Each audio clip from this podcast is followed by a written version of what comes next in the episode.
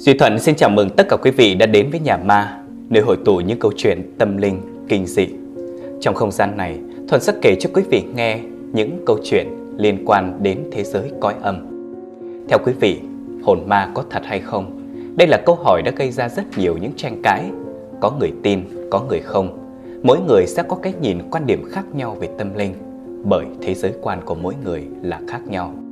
Duy Thuận hy vọng rằng qua những thức chuyện tại nhà ma không chỉ đem lại cho quý vị cảm giác sợ hãi về thế giới vô thực vô ảo đó, mà còn đọng lại trong quý vị những giá trị nhân văn về cuộc sống.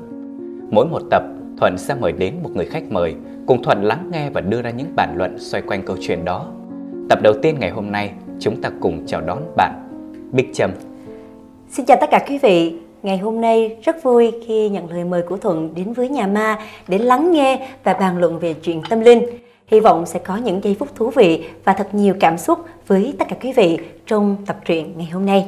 Cảm ơn uh, Trâm rất là nhiều. Ngày hôm nay đã nhận lời đến với nhà ma để nghe Thuận kể chuyện. Uh, Trâm uống nước đi. Ừ, Cảm ơn Thuận. Trâm này, Trâm có tin rằng là trên đời này có ma không? Thú thật với Thuận là mình chưa gặp ma bao giờ cả. Nhưng mà qua lời kể của ông bà, cha mẹ và những người thân trong gia đình, bạn bè xung quanh ấy thì bản thân mình thật sự tin có ma. Tại vì mình nghĩ đơn giản như thế này thôi, đó là không phải tự nhiên mà người ta nói nhiều về vấn đề đó nhiều đến như vậy. Và đồng thời thì Thuận cũng thấy đó trong xã hội của chúng ta hiện nay thì có rất là nhiều những chuyện lạ lùng mà đến khoa học người ta cũng không thể nào giải thích được. Thực ra Thuận cũng nghĩ như Trâm vậy đó. Ờ, phải có lửa thì mới có khói chứ. Ừ. Bản thân Thuận trước đây là một người không tin rằng có ma quỷ đâu. Nhưng mà càng lớn càng được nghe nhiều, thậm chí là tận mắt Thuận chứng kiến. Cho nên là Thuận tin rằng trên đời này có ma. Như vậy là Thuận đã gặp ma rồi. Chuyện như thế nào Thuận kể cho mình nghe đi. À, để mà kể những cái câu chuyện mà Thuận đã gặp ấy thì tốn khá là nhiều thời gian đó. À, khi nào có thời gian thì Thuận sẽ kể cho Trâm nghe sau nha. Còn ngày hôm nay thì Thuận sẽ kể cho Trâm cùng tất cả quý vị khán giả đón nghe một câu chuyện Thuận đã được nghe nhiều năm trước. Nhưng nó quá ấn tượng với Thuận, khiến cho Thuận nhớ nó đến từng chi tiết. Mời Trâm cùng tất cả quý vị đón nghe câu chuyện Hồn về bên mẹ.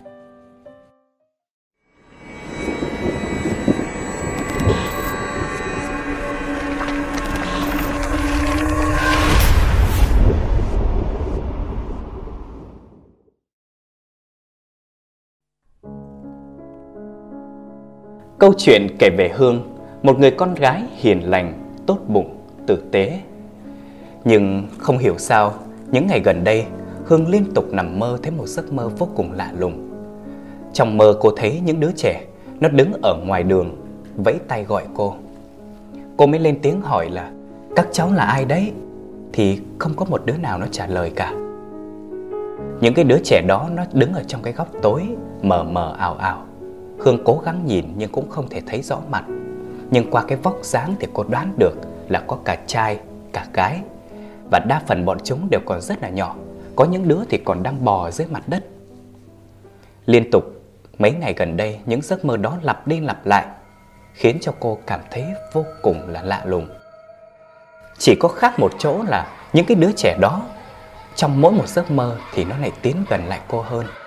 Đầu tiên nó đứng ở ngoài đường sau đó tiến vào cửa Vào trong sân Rồi thậm chí là đứng ở đầu giường nơi cô nằm. Và lúc nào cô cũng hỏi rằng là Các cháu là ai? Nhưng không có đứa nào nó trả lời cả. Hương cảm thấy có một điều gì đó nó không đúng ở đây. Cô có một chút trột dạ, cảm giác sợ hãi. Nhưng rồi cô cũng gạt đi, không suy nghĩ gì thêm cả. Thậm chí là Hương có một cái cảm giác rằng Cô rất là muốn được gặp lại bọn chúng Trong giấc mơ Đêm nay đã là đêm thứ bảy Cô xoay người vào vách tường Chọn một tư thế thoải mái Rồi chìm vào giấc ngủ thật sâu cùng với chồng của mình đang trong giấc, đột nhiên cô cảm thấy có ai đó đang lay người mình từ phía sau. Mơ màng tỉnh dậy, xoay lưng lại xem là ai. Thì cô chết chân tại chỗ khi nhìn thấy một đám trẻ con đang đứng xung quanh. Điều kinh dị là hầu hết chúng đều không lành lặn. Đứa cụt tay, đứa cụt chân, đứa thì phần bụng. Có một vết cắt sâu như thể sắp lìa ra, máu chảy khắp bụng. Đứa thì mặt mũi dập nát, có đứa bị đứt cả đầu, máu tuôn ra xối xả. Nhiều đứa chưa biết đi bỏ dưới đất Chúng bỏ rất nhanh giống như đang lướt trên mặt đất Kinh dị hơn là chúng còn cầm những bộ phận bị đứt lìa của mình để làm đồ chơi Tất cả chúng đều mặc quần áo lam hết sức quen thuộc. Thấy Hương nhìn, chúng mới đồng thanh gọi. Mẹ Mẹ Mẹ bé Mẹ bé Rồi chúng leo lên giường nhảy nhót. Một vài đứa còn ôm chặt lấy cô. Máu trên người chúng rơi vãi khắp nơi Dính khắp người cô. Nhìn thấy cảnh tượng kinh dị trước mắt Hương vùng dậy gào hét ầm lên Đừng lại đây. Đừng lại đây. Cứu. Cứu với Nghe tiếng hét thì Suy cũng bật dậy. Anh mới gọi Hương. Hương! Hương ơi! Em làm sao thế? Em làm sao vậy? Hương ngồi bật dậy thở hổn hển rồi chui vào người suy run cầm cập sợ hãi. Mãi đến sáng hôm sau định thần lại, Hương mới kể đầu đuôi sự việc cho Duy. Nghe xong chuyện, Duy và Hương nhìn nhau im lặng một hồi lâu. Có lẽ cả hai đang có cùng một suy nghĩ. Duy và Hương thì đã kết hôn với nhau nhiều năm nhưng mà mãi chẳng có tin vui. Hai người đi khám thì phát hiện cả hai đều có vấn đề về bệnh lý nên dẫn tới hiếm muộn đường con cái. Duy và Hương nghe tin thì rất là buồn. Khao khát có con, hai người bất kể ai mách cái phương pháp nào thì đều tham khảo từ Tây y sang Đông y. Hai người còn đi chùa để cầu xin van vái thần Phật, thậm chí là nhờ thầy bà để vào giúp đỡ nhưng cũng không có kết quả gì cả. Cuối cùng cả hai đã quyết định sẽ nhờ đến phương pháp thụ tinh nhân tạo. May mắn thay là sau 2 năm chạy chữa chạy vậy khắp nơi thì à, Hương cũng đã có tin vui. Cô mang thai một bé gái, cả hai rất là vui mừng được mọi người chúc tụng rất là nhiều. Trong thời kỳ đầu, Hương giữ gìn rất cẩn thận, mọi chuyện diễn ra suôn sẻ cho đến tháng thứ bảy thì xảy ra chuyện. Hôm đó là ngày cuối tuần, tự nhiên Hương lên cơn đau bụng dữ rồi. Cô mới ôm bụng đi loạn choạng bước ở trên cầu thang. Không may cô đã té ngã. Máu chảy ướt đẫm cả chiếc váy cô đang mặc. Duy thấy thế thì hoảng hốt chạy đến đưa cô đi bệnh viện. Nhưng mà đã không kịp nữa rồi Cô đã bị sảy thai Đau đớn tột cùng Nhưng Hương đành phải chấp nhận một bắt thai Bệnh viện trao trả bé cho gia đình. Hương ôm chặt lấy đứa con bé bỏng vào lòng. Em bé đỏ hòn, Hình hài đã hoàn chỉnh. Ở bắp chân trái còn có một vết bớt lớn bằng đồng xu. Duy đặt tên cho đứa con là Hoài An, Với mong muốn kiếp sau bé sẽ có một cuộc đời mãi bình an. Hương thì rơi vào trầm cảm.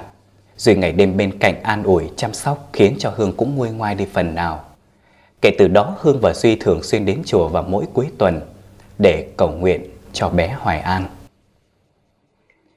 Cho đến một hôm, đang trên đường từ trên chùa về, đi qua một đoạn đường vắng. Bỗng dưng xe của hai người chết máy, phải xuống đầy bộ. Đi qua một cái thùng rác lớn, Hương tiện tay vứt rác, thì cô vô tình phát hiện có một bao ni lông lớn nằm ở bên cạnh cái thùng rác đó. Thi thoảng trong bao ni lông có tiếng động phát ra giống như là tiếng của mèo kêu. Như có một điều gì đó thôi thúc, cô mở túi ra thì chết chân tại chỗ khi phát hiện trong túi là một bé gái còn đỏ hòn, dây rốn bị cắt nham nhở, mặt tím tái, hơi thở thoi thóp, khóc không thành tiếng. Hương bế bé vào lòng, cởi áo khoác quấn lên người bé, rồi dùng hai tay liên tục chà sát vào để cho cơ thể của bé ấm lên. Dường như cảm nhận được hơi ấm, em bé nắm chặt lấy ngón tay của Hương. Ngay lúc đó, Hương thoáng nhìn thấy lòng bàn tay của bé có một nốt ruồi son đỏ. Hai vợ chồng tức tốc đưa bé đi cấp cứu nhưng không kịp. Em bé đã được chẩn đoán chào đời chưa đầy 24 giờ. Chết do sốc nhiệt và ngạt thở. Vì không biết ai là thân nhân của em, thế cho nên phía bệnh viện đã liên hệ với chị Thu là hội trưởng của một hội tình nguyện chuyên đi thu nhặt xác thai nhi. Thường xót cho bé, người khao khát làm mẹ thì không được, kẻ được làm mẹ thì ruồng bỏ, hắt hồi chính máu mủ của mình. Trong lòng một người mẹ vừa mất con mãi không yên. Thấy bé cũng có duyên với hai vợ chồng, nên Hương bàn bạc với Duy và rồi cả hai quyết định xin tự an táng cho bé. Ẩm em bé trên tay, cơ thể bé đã bắt đầu cứng lại. Hương nghẹn ngào không nói thành tiếng. Cô thì thầm dịu dàng. Về nhà với mẹ, con nhé. Em bé được đặt tên là Tuệ An với mong muốn là kiếp sau em sẽ là một người có trí tuệ thông minh và sẽ gặp thật nhiều điều may mắn an lành trong cuộc sống. Tuệ An được thờ bên cạnh Hoài An, Hương thắp nén nhang rồi nói với một giọng cưng chiều. Hoài An ngoan, đây là em Tuệ An, là em gái của con. Em chịu nhiều thiệt thòi, con phải yêu thương em, con nhé.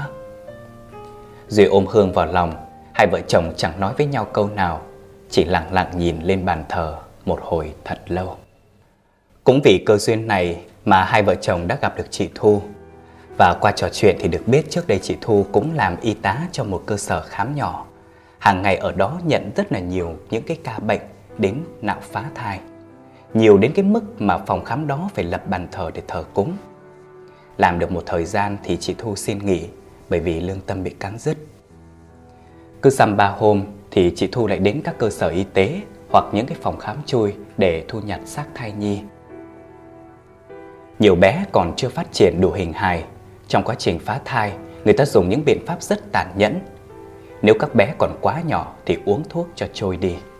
Nếu thai lớn hơn thì phải dùng thủ thuật bóc tách thai. Quá trình này dẫn đến việc các bé bị đứt rời nhiều bộ phận trên cơ thể. Rất nhiều bé được an táng trong tình trạng thiếu tay, thiếu chân, đầu móc méo, ngực dập. Có những sinh linh đã được 7-8 tháng, gần như có thể sống được kể cả khi sinh non, vẫn bị những người mẹ vô nhân tính vứt bỏ. Thậm chí đã sinh ra nguyên vẹn, khỏe mạnh, cũng đoạt mệnh giống như Tuệ An. Hội hoạt động đã lâu nên nhiều người biết, có khi người dân người ta phát hiện xác thai nhi, thấy thương nên mang đến tận nơi để gửi.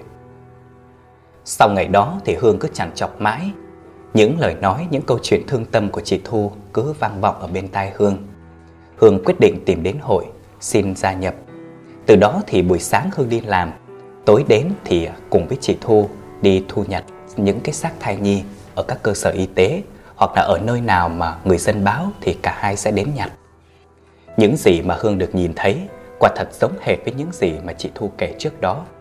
Thời gian đầu cô rất sợ, thường ngồi thẫn thờ khi nhớ đến hình ảnh xác thai nhi. Thêm nữa, thường xuyên đi đêm về muộn, Duy là chồng của cô, rất là lo lắng. Anh khuyên cô là đừng có tham gia vào hội nữa, Nhưng mà cô vẫn quyết định làm tới cùng, không từ bỏ. Thấy vợ không nghe, Hơn nữa thì ờ, đây cũng là một việc làm tốt. Bản thân Duy cũng ủng hộ. Lo cho Hương, Duy thường xuyên chở vợ đi đi về về. Lâu dần anh cũng trở thành thành viên của hội luôn. Lúc mới vào hội Hương và Duy chỉ phụ trách gom xác thai nhi về sau chị Thu hướng dẫn cho hai người cách tẩm liệm. Xác các bé được đưa đến một ngôi nhà nhỏ để tẩm liệm. Nhà này là nhà của chị Thu cho hội mượn. Đồ gia dụng trong nhà hầu như là không có. Chừa diện tích rộng để đặt các tủ cấp đông và vật dụng hỗ trợ liệm xác. Nhà có rất nhiều bàn thờ nhỏ, trên mỗi bàn thờ đặt 3 đến 4 bát hương. Tiếng đọc kinh phát ra cộng với khói hương nghi ngút. Nhưng điều kỳ lạ là Hương lại có cảm giác rất ấm, rất dễ chịu. Vì hầu hết bị vứt bỏ ngay lúc vừa lọt lòng, nên cơ thể các bé đều dính đầy máu đỏ tanh. Bước đầu, các bé được tắm vào một chậu nước ấm để rửa sạch máu. Tiếp đến sẽ lau khô cơ thể một lượt bằng vải mềm, rồi dùng rượu trắng tẩm vào khăn lau khắp cơ thể. Hương có hỏi thì được giải thích rằng các bé cũng là một sinh mệnh, cũng như người sống ai cũng muốn sạch sẽ. Việc tẩy trần cơ thể bằng rượu trắng sẽ giúp khử mùi và loại bỏ những tế bào da đã phân hủy. Thân thể của các bé cũng vì thế mà sạch sẽ hơn. Sau khi cơ thể đã sạch thì tiến hành mặc quần áo cho các bé. Quần áo ở đây là những bộ đồ lam vải mềm được Mạnh Thường Quân tài trợ đặt may riêng. Những bé nhỏ hơn chưa hình thành và không đủ tứ chi thì được cho vào một túi vải có cùng chất liệu và màu sắc. Các bé được mang tất tay, tất chân và đội mũ trùm đầu như những đứa trẻ bình thường. Mặc quần áo xong thì đặt vào một tấm vải trắng rồi cẩn thận bọc xác lại và cho vào tủ cấp đông giữ xác, đợi an táng. Sau một thời gian làm công việc thiện nguyện này, Hương đã có những trải nghiệm khó quên trong cuộc đời. Cô đã gặp những hiện tượng vô cùng kỳ lạ. Đêm đó cô đang ngủ say giấc, chợt nghe thấy tiếng cười nói của rất nhiều đứa trẻ chơi trò trốn tìm. Những âm thanh đó rất kỳ lạ, cứ vang vọng như lúc xa, lúc gần, văng vẳng bên tai của cô. Cô giật mình tỉnh dậy, mở mắt ra thì âm thanh đó biến mất. Cô nghĩ do mình nằm mơ nên ngủ tiếp. Nhắm mắt được một lúc, những âm thanh đó vọng lại một lần nữa, nhưng lần này lớn hơn, cảm giác gần bên cô hơn. Giọng vẻ của đám con nít, cả trai và gái cứ vang lên đều đều. Chi chi chảnh chảnh Cái bách thổi lửa Còn ngựa đứt cơn Bà vừa lật lật đê Bắt sẽ đi tìm Ồ à Ồ à Cô choàng tỉnh, bật người dậy thì tiếng về đó cũng im bặt. Đồng thời cánh cửa phòng từ từ hé mở, phát ra âm thanh ken két. Cô sững sờ nhìn theo, rồi đột nhiên cánh cửa đóng sầm lại. Cô giật mình hét toáng lên. Duy cũng bật dậy sau tiếng hét đó. Hương có kể lại cho Duy nghe tất cả, nhưng mà Duy nói rằng anh đâu có nghe thấy gì đâu, cho rằng là cô gặp ác mộng. Rồi Duy chấn tĩnh cô, hai vợ chồng đi ngủ tiếp. Sáng hôm sau thức dậy, Duy đi làm, Hương ở nhà dọn dẹp nhà cửa. Đang loay hoay lau phòng ngủ của hai vợ chồng, cô bỗng nghe thấy tiếng rơi vỡ đồ đạc phát ra từ căn phòng bên cạnh. Phòng đó thì vốn là phòng mà cô đã chuẩn bị cho đứa con gái đầu lòng của mình từ khi cô mang bầu 5 tháng tuổi. Cô bày trí căn phòng rất là đẹp, có đầy đủ quần áo, nôi em bé và những món đồ chơi.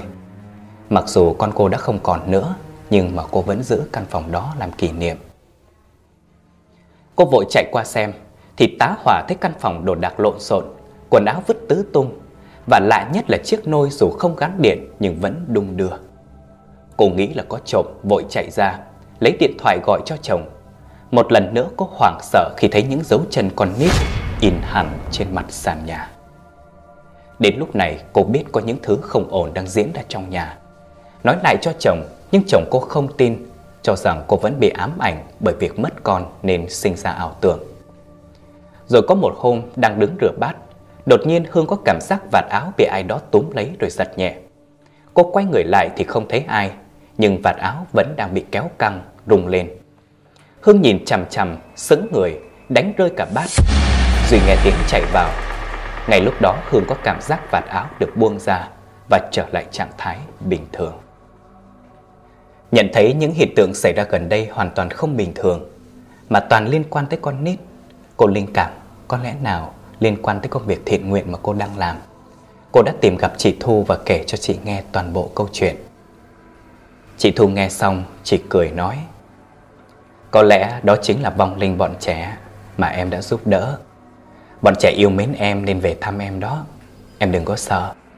Chắc là bọn trẻ còn nhỏ nên tinh nghịch mới phá phách như vậy thôi. Em cứ đọc kinh rồi phát nguyện bảo chúng đừng làm như vậy nữa Là không có sao đâu. Nghe những lời của chị Thu nói Thì Hương cũng an tâm phần nào. Cô về nhà và làm như những gì chị nói. Từ đó thì cô đã không gặp những cái hiện tượng kỳ lạ nữa. Cho đến một hôm khoảng 2 giờ sáng, Hương và Duy đang ngủ thì đột nhiên cùng lúc bật tỉnh dậy. Hai vợ chồng nhìn chằm chằm nhau, rồi nhỏ tiếng đồng thanh nói. Có ăn trộm. Duy dặn dò Hương ở yên khóa cửa phòng lại, với tay lấy một cây gậy lớn rón rén đi thẳng đến phòng làm việc. Nhưng không yên tâm nên Hương làm liều đi theo sau. Duy bật công tắc đèn lên thì quả thật thấy một tên ăn trộm đang cày két sắt.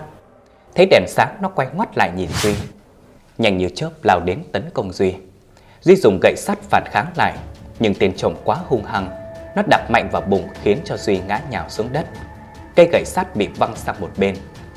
Duy đau đớn ôm bụng. Tên trộm nhảy tới đè lên người ghi chặt Duy xuống. Hắn bất thình lình rút con dao găm dắt ở sau quần, vung tay định đâm thẳng vào Duy. Hương vừa kịp theo đến, nhìn thấy Duy sắp bị đâm thì hét ầm lên. Ngay cái khoảnh khắc mà dao sắp cắm vào người Duy, thì đột nhiên tên trộm khựng lại, hai tay hắn cứng đờ, như có người đang túm chặt cổ tay hắn giữ lại. Hắn dồn hết sức, cố đâm xuống nhưng không được. Cổ tay hắn đột nhiên bị bẻ xoay ngược ra sau. Từng ngón tay buông lỏng ra, còn dao rơi xuống đất. Hắn gầm lên kinh hãi, khuôn mặt lộ vẻ đau đớn. Nhân cơ hội này, Duy đạp hắn một cái ngã ra phía sau. Đúng lúc đó, đèn chùm trên trần chớp tắt liên tục, đùng lắc dữ dội rồi nổ tung, rơi thẳng xuống dưới. Hương sợ hãi ngồi sụp xuống bịt tay lại. Theo phản xạ, Duy vội lao đến ôm lấy Hương vì cô đứng ngay dưới đèn chùm. Hai người nhắm chặt mắt, người co rúm lại. Sau tiếng rơi vỡ lớn, Duy từ từ mở mắt ra, ngạc nhiên vì hai vợ chồng vẫn an toàn, còn chiếc đèn chùm vỡ tan tành nằm ngổn ngang trên người của tên trộm. Hương lúc này mới ngước lên nhìn thì cô phát hiện có một đám trẻ đang cao cấu vào người của tên trộm. Đứa thì đá vào bụng, đứa thì cấu vào mặt, đứa thì cắn vào tay vào chân đến tóe cả máu. Hương vô cùng sợ hãi khi chứng kiến cái cảnh đó. Cô bấu chặt lấy tay của Duy, người đứng không vững, chỉ tay về phía trước lắp bắp nói không thành tiếng. Duy cũng bất ngờ với cảnh tượng trước mặt, nhưng anh chỉ nghĩ do tên trộm bị mảnh vỡ bắn vào đau đớn. Có lẽ là Duy đã không nhìn thấy bọn trẻ.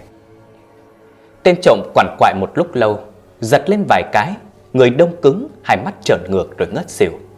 Hương hoảng hốt hét ầm lên ôm chầm lấy Duy. Duy mau chóng điện báo công an, tên trộm bị áp giải đi ngay sau đó. Bình tâm trở lại, Hương mới quay sang hỏi Duy. Duy nói anh mơ thấy một giấc mơ rằng có tên trộm lẻn vào trong nhà, hắn đi thẳng tới phòng làm việc cậy két sắt. Ngay lúc đó thì bên tai của Duy có một tiếng hét rất lớn của bọn trẻ con. Trộm, trộm, trộm, trộm, trộm, trộm, trộm, trộm. Duy mới giật mình bật tỉnh dậy. Hương nghe xong ngỡ ngàng bởi vì giấc mơ của Duy giống hệt như giấc mơ của cô. Cô còn kể cho anh nghe rằng cô nhìn thấy những đám trẻ đã cấu xé đánh đập tên trộm. Nhưng Duy không tin vì cho rằng chuyện đó quá phi lý. Sáng hôm sau, Hương lại tìm đến chị Thu, kể cho chị về giấc mơ và cả vụ trộm. Lần này chị Thu đã nói với Hương một câu. Sau khi nghe xong, Hương quyết định sẽ không bao giờ từ bỏ công việc của hội. Chị nói thế này. Những đứa trẻ bị tước đoạt quyền được sống, chưa trải qua tội nghiệt và thói đời nên rất trong sáng. Tụi nhỏ gọi em là mẹ, tức là chúng phân biệt được người tốt kẻ xấu. Người tốt tất nhiên sẽ được bảo vệ. Đã có lúc chị cũng muốn dừng lại, nhưng cứ nghĩ nếu một ngày không làm nữa, chắc chị sẽ cảm thấy có lỗi với tụi nhỏ và có lỗi với chính mình lắm. Các con đã bị tước đi quyền sống, bị bỏ rơi một lần rồi, chẳng lẽ mình đành bỏ rơi thêm một lần nữa sao em?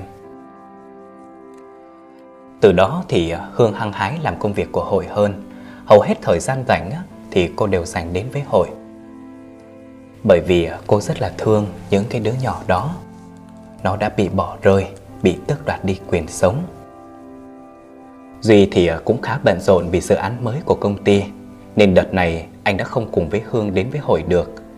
Nên hai vợ chồng ít có thời gian dành cho nhau Vô tình tạo ra một khoảng cách. Ngày nào thì Hương cũng đến hội đến tận khuya mới về. Duy đi làm về Cơm canh Hương nấu để trên bàn đã nguội ngắt.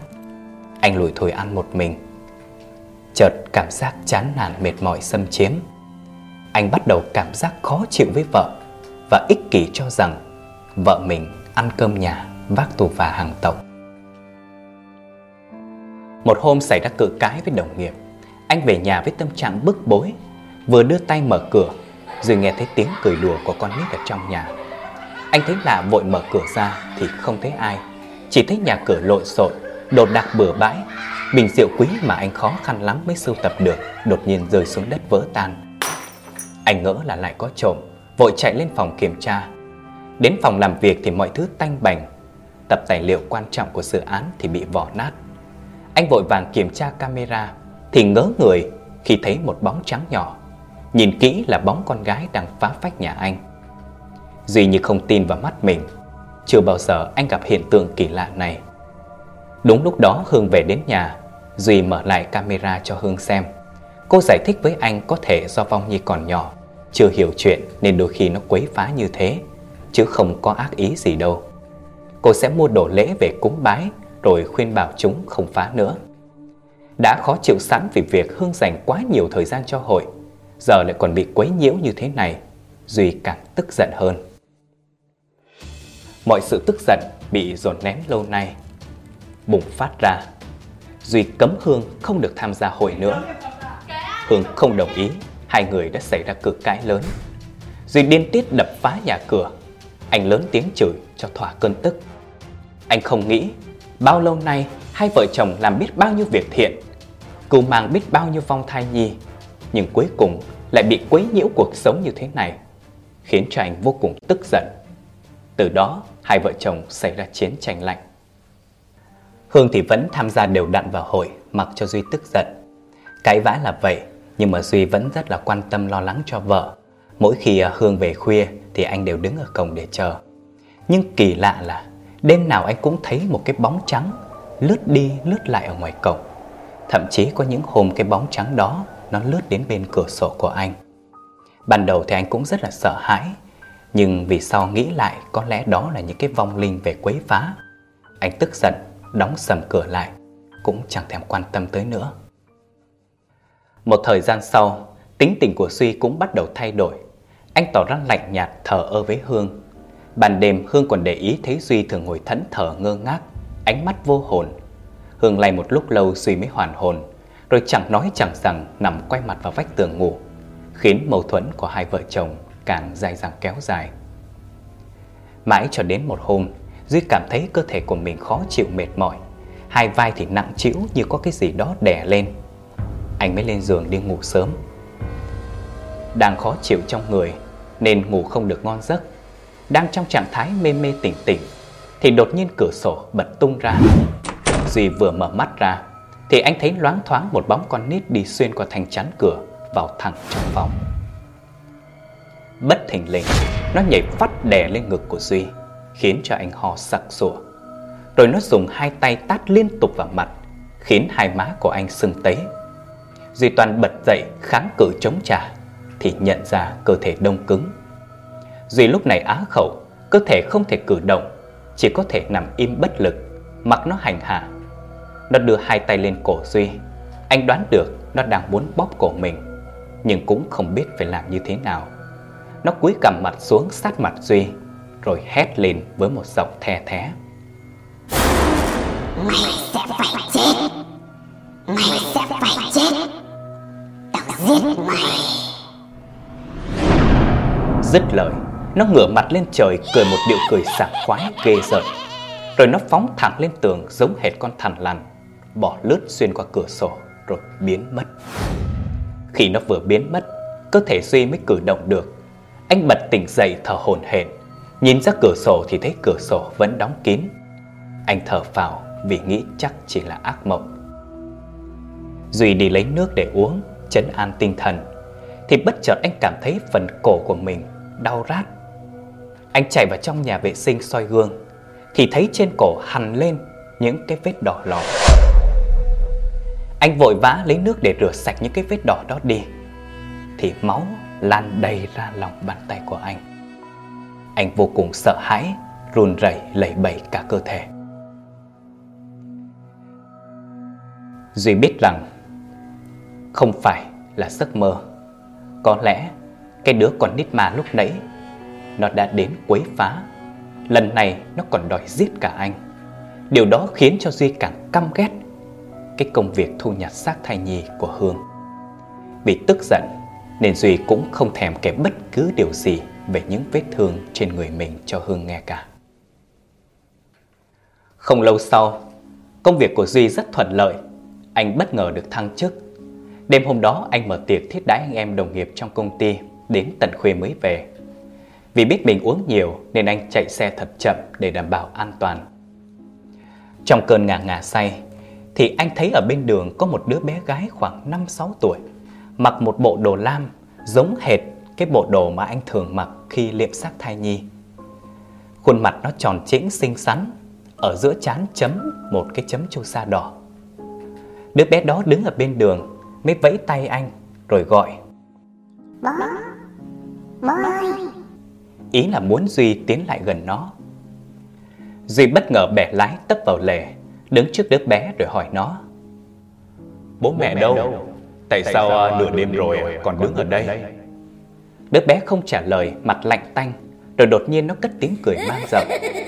Bất thình lình, khuôn mặt nó chuyển sang màu xanh lè, hai bọng mắt thâm đen, hai mắt đỏ lòm, lưỡi thẻ dài xuống tận cổ. Duy giật mình hét toáng lên, biết là mình gặp phải thứ ma quỷ. Anh rồ ga bỏ chạy. Nó ngồi sụp xuống, bò bằng bốn chân, lao đuổi nhanh về phía của Duy. Nó nhảy phát lên ôm chặt lấy đầu của Duy, khiến anh không thể nhìn thấy đường đi phía trước. Duy loạn choạng tay lái, bóp phanh liên tục, nhưng xe không thể dừng lại. Anh đành phải một tay giữ lái, một tay cố gắng đánh liên hồi để gạt nó ra. Vừa gạt, anh vừa hét lớn. Đồ ma quỷ, buông tao ra, tao không phải là bố của mày, buông ra. Rằng có một lúc, nó mới chịu buông ra. Duy thấy trước mắt bỗng sáng lóa lên, Lúc này anh mới sực tỉnh Và vừa kịp nhận ra mình đang lao đầu vào xe container. Duy sửng sốt bóp phanh hết cỡ Nhưng như có lực đẩy từ phía sau Xe Duy bẻ lái lao sang bên đường. Một tiếng trầm lớn phát ra Tiếng phanh xe kéo dài trên nền đường. Vài giây sau Mọi thứ trở lại im bặt. Duy bị thương nặng được đưa đến bệnh viện trong tình trạng nguy kịch Bác sĩ chẩn đoán là bị chấn thương sọ não, phải phẫu thuật gấp. Hương nghe được tin báo thì tức tốc chạy tới bệnh viện. Bác sĩ nói Hương hãy chuẩn bị tâm lý cho tình huống xấu nhất. Hương run rẩy ngồi trước phòng phẫu thuật. Mỗi một phút đồng hồ trôi qua như bóp nát trái tim của cô. Nỗi sợ hãi xâm chiếm khiến cho Hương không còn nhận thức được xung quanh nữa. Những dòng suy nghĩ tiêu cực bắt đầu buộc vây lấy Hương. Cô không thể tưởng tượng nổi mình sẽ sống tiếp như thế nào nếu mà không có Duy. Nỗi đau mất con vừa qua chưa lâu, bây giờ lại phải đối diện với việc sắp mất đi người chồng mà cô yêu thương. Hương uất nghẹn gào khóc trong vô vọng. Sau nhiều giờ liền phẫu thuật, may mắn các bác sĩ đã giữ lại được mạng sống của Duy. Nhưng vì chấn thương quá nặng, anh rơi vào hôn mê sâu, cơ hội tỉnh lại là rất thấp. Hương nhìn chồng nằm trên giường, khuôn mặt trắng bệch, phần đầu thì quấn đầy băng trắng. Cô đau xót lắm, nước mắt không ngừng rơi. Bỗng cô cảm thấy ân hận vì đã cãi nhau với chồng, không trân trọng cái quãng thời gian qua hai vợ chồng ở bên nhau. Không biết bây giờ hối hận còn kịp nữa hay không. Qua xác mình tài xế container cho biết anh ta hoàn toàn không nhìn thấy Duy cho đến khi cảm nhận xe mình cán vào một thứ gì đó mới dừng lại. Cảnh sát điều tra cũng cho rằng Duy đã phạm luật vì tuyến đường đó là đường một chiều. Điều đó đồng nghĩa với việc Duy đã quay đầu xe đi hướng ngược lại từ lúc nào mà anh cũng không hề hay biết, dẫn tới tai nạn nghiêm trọng. Duy nằm ở bệnh viện một thời gian nhưng cũng không có dấu hiệu tỉnh lại. Hàng ngày Hương chăm sóc, lau tay chân cho chồng. Thấy cơ thể chồng gầy sọp chỉ còn da bọc xương. Mặt môi thì tím tái Từng hơi thở thoi thóp Cô cảm thấy vô cùng đau xót Cô khóc rất nhiều Đêm nào cô cũng ôm chồng mình khóc nức nở Cô chỉ dám ngủ chập chờn Vì cô tin rằng chồng của mình sẽ tỉnh dậy bất cứ lúc nào đó Bên ngoài thì cô luôn luôn tỏ ra là một người mạnh mẽ, lạc quan, để những người thân không lo lắng. Nhưng trong thâm tâm cô biết mình đang dần dần cạn kiệt sức lực. Hôm đó đang ở bệnh viện chăm sóc cho Duy như mọi khi. Hương phát hiện có một vài vật dụng đã hết. Cô đi bộ xuống cổng bệnh viện để mua. Băng qua hàng cây bên vệ đường, Hương nhìn xa xăm về hướng làn đường xe đang chạy tấp nập. Người cô bỗng nhiên cảm thấy mệt mỏi, tay ong ong, mắt nhòe đi. Cô không nghe được âm thanh xung quanh, có cái gì đó thôi thúc Hương bước về phía trước. Cô lững thững lao ra giữa đường, hai tay với vào khoảng không vô định như đang tìm kiếm một thứ gì đó. Rồi một tiếng phanh lớn vang lên, trước mắt Hương tối sầm lại. Khi tỉnh dậy, Hương thấy mình đang nằm trong bệnh viện. May mắn là chiếc ô tô đi với tốc độ không lớn, tài xế kịp thời xử lý nên Hương đã thoát chết. Cô chỉ bị ngất đi vì suy nhược cơ thể. Nhớ lại khoảnh khắc đó cô khẽ dùng mình. Cô nhớ mang máng hình ảnh của một đứa bé gái cứ vẫy gọi cô đi theo. Vô thức bước chân cô như bị thôi miên cứ tiến về phía đứa bé đó. Hương bắt đầu sợ hãi, cho rằng những điều chồng nói có lẽ là đúng. Những vong linh được cô giúp đỡ lại đang theo ám hại gia đình cô. Cô lóe lên những suy nghĩ tiêu cực về việc thu gom xác thai nhi. Cô quyết định sẽ không đến với hội nữa. Duy thì vẫn nằm đó như một cái xác không hồn.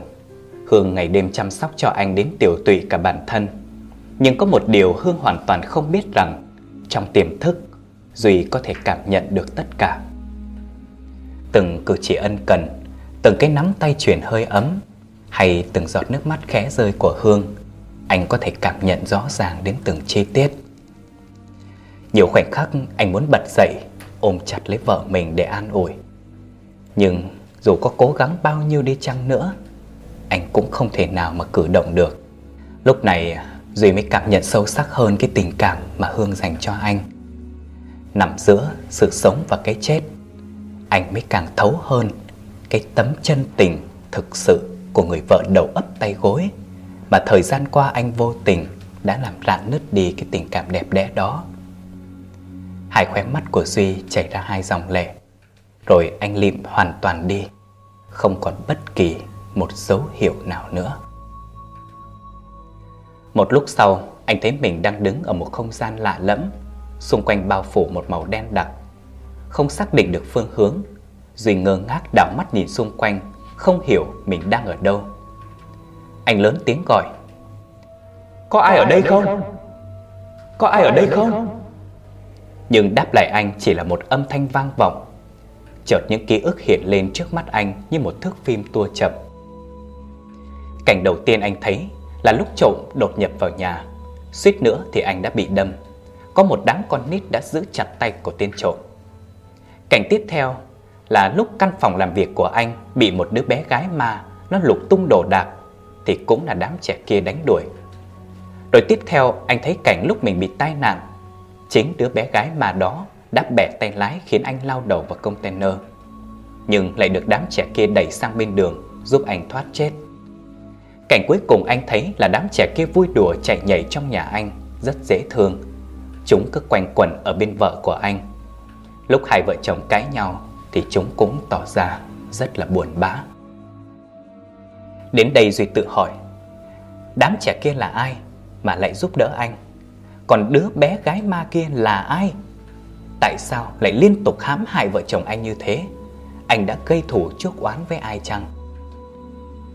Những hình ảnh ấy vừa biến mất. Một tia sáng lóe lên, Làm Duy lóa mắt, Dẫn anh trở về với hiện tại. Cơ thể Duy dần lấy lại được cảm giác. Những ngón tay có thể cử động được. Hai mí mắt chớp nhẹ, Có dấu hiệu hồi tỉnh. Bỗng bên tai anh nghe tiếng hét lớn của Hương. Bác sĩ ơi! Bác sĩ ơi!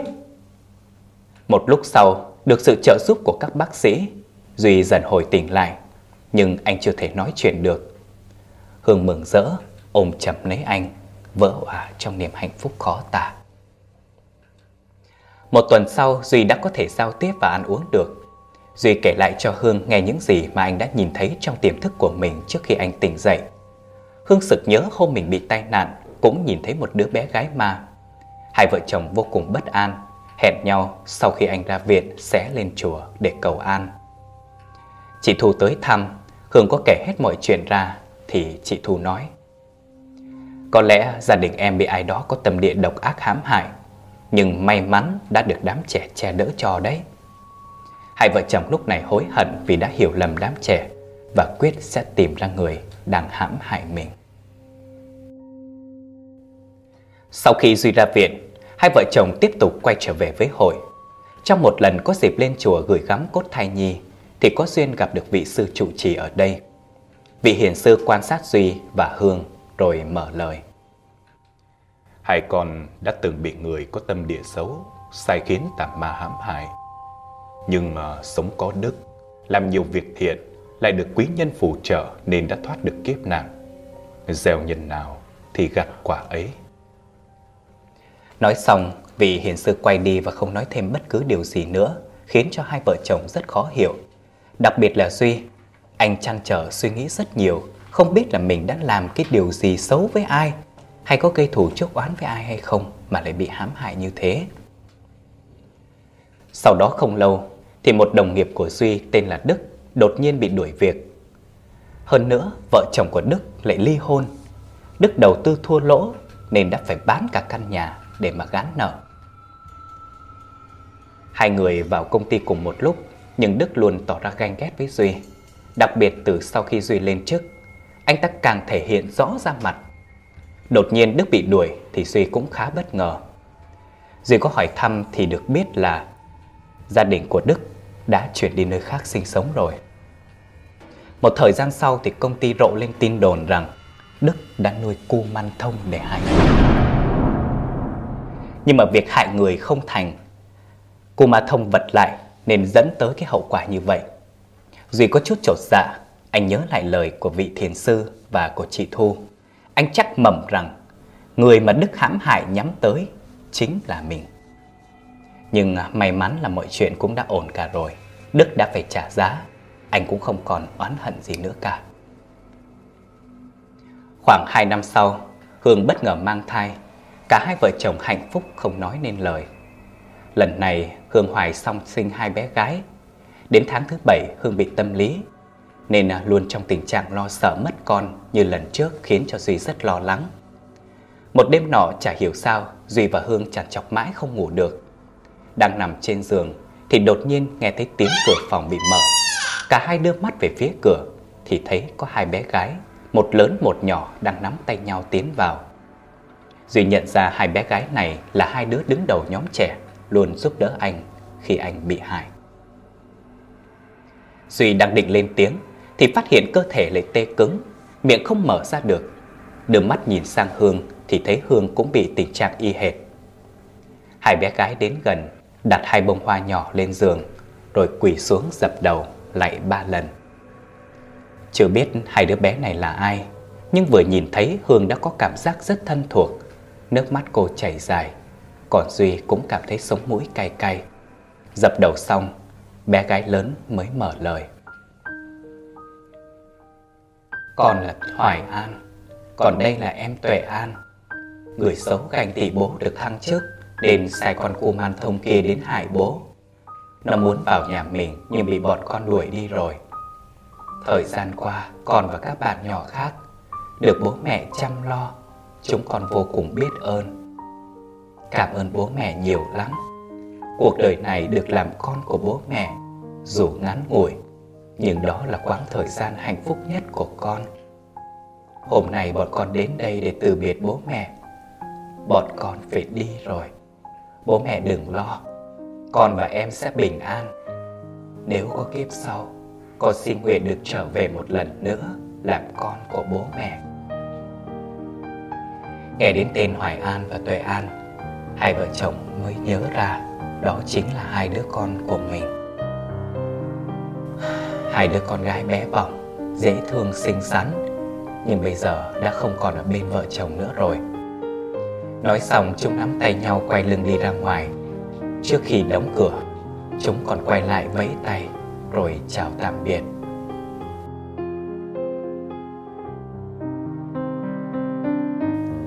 Sau khi chúng biến mất, cơ thể suy và Hương mới cử động được. Cô lao ra cửa đuổi theo hai hình bóng ấy, nhưng không kịp. Cô quỳ xuống gào khóc thảm thiết. Con ơi, đừng đi, Ở lại bên mẹ đi con.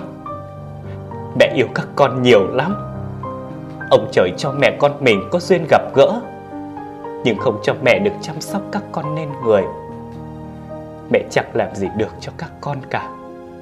Giờ mẹ phải làm gì đây? Làm sao để các con được ở lại bên mẹ đây? Cô đau lòng lắm. Dù con của cô lúc ra đi chưa chào đời, Chưa được thành người hoàn chỉnh, Nhưng cô cảm nhận sự sống của con nhen nhóm từng ngày trong mình. Cái cảm giác đó, Chỉ những ai đã từng làm mẹ Mới có thể cảm nhận một cách rõ ràng nhất. Từng phút, từng giây, Cô mong chờ được gặp con. Nhưng ông trời đã cướp mất con đi. Nỗi đau đó cứ âm ỉ trong cô suốt bao tháng ngày. Giờ đây lại biết được con cô cùng những thai nhi được cô cưu mang, Vẫn luôn bảo vệ hai vợ chồng. Cô hạnh phúc lắm. Nhưng chính thức từ ngày hôm nay, Còn cô phải đi rồi. Nó không còn có thể ở bên cô nữa. Nó phải sang một kiếp mới Để sống một cuộc đời mới. Dù đau đớn nhưng cô phải chấp nhận. Đây sẽ là lần cuối cùng cô khóc cho con. Bởi nếu cứ vương vấn mãi, Con cô cũng không an lòng mà đi được. Duy cũng không kìm được nước mắt. Anh tiến lại dìu vợ vào trong nhà, Ôm chặt vợ an ủi. Từ đó, hai vợ chồng năng đi chùa Để cầu siêu cho vong linh hai con, Được sớm siêu thoát. Một thời gian sau thì Hương hạ sinh được hai đứa bé gái, Rất dễ thương. Và đặc biệt là Một đứa thì có vết bớt ở bên chân trái còn một đứa thì lại có một nốt ruồi son ở lòng bàn tay. Hai vợ chồng thầm hiểu rằng đó chính là hai đứa con gái của họ đã quay trở về bên họ. Hương và Duy sau đó làm ăn rất thuận lợi, đã tích góp tiền mua được một cái mảnh đất ở ngoại ô rất là lớn để làm nơi mà à, thờ cúng, an táng cho những cái phong nhi bị vứt bỏ. Cuộc sống gia đình của bốn người rất hạnh phúc, vui vẻ bên nhau. Họ cùng nhau đi làm rất nhiều các công việc từ thiện.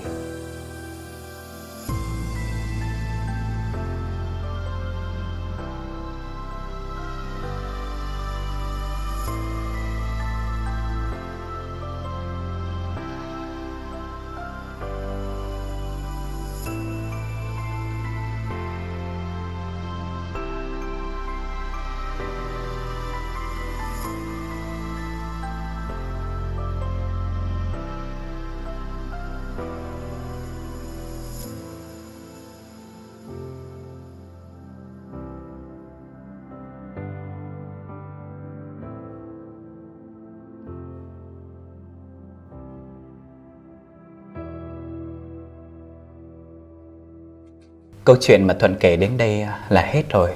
Không biết à, Trâm có cảm nhận như thế nào về câu chuyện này? Mình thấy câu chuyện rất là hay và đầy tính nhân văn. Cảm xúc đầu tiên của mình là mình thấy thương các con. Thương. Bản thân mình cũng là một người mẹ. Mình hiểu được cái cảm giác mà Mong chờ yêu thương con nó như thế nào. Ừ.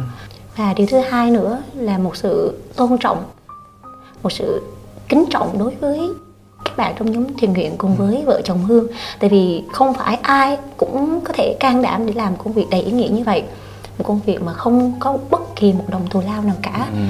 luôn luôn làm bằng cả trái tim của mình mình hơi xúc động một tí ừ.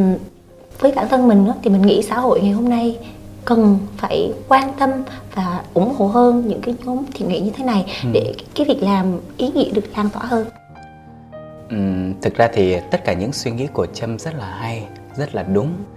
Nhưng uh, nếu mà Thuận có một điều ước thì Thuận ước rằng những cái hội nhóm này sẽ không còn nữa. Mình hiểu vì sao Thuận nói như vậy. Ừ. Tại vì điều đó đồng nghĩa với việc sẽ không còn thai nhi nào bị vứt bỏ cả. Nhưng mà thú thật với Thuận dù đứng ở vị trí nào đi nữa thì mình cũng không thể không thể nào hiểu và chấp nhận được cái việc mà vứt bỏ và nạo phá thai. Ừ tại vì uh, tự cứ nghĩ đi hổ dữ còn không ăn thịt con hồ chỉ là con người mình ừ. mình biết suy nghĩ biết cảm xúc thì ừ. tại sao mình lại làm điều đó trong khi đó là giọt máu của mình nữa đúng không ừ.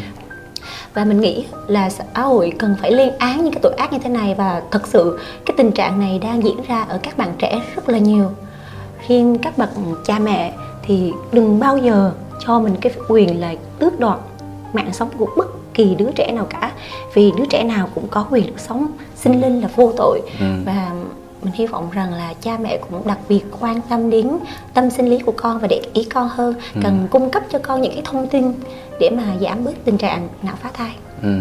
Nhưng mà trong một vài trường hợp thì Thuận nghĩ là mình cũng nên cảm thông bởi vì có một vài cái trường hợp là các bạn trẻ đó chưa đủ chín chắn, chưa đủ hiểu biết, bị dụ dỗ, thậm chí là bị hãm hiếp dẫn tới việc là có thai ngoài ý muốn.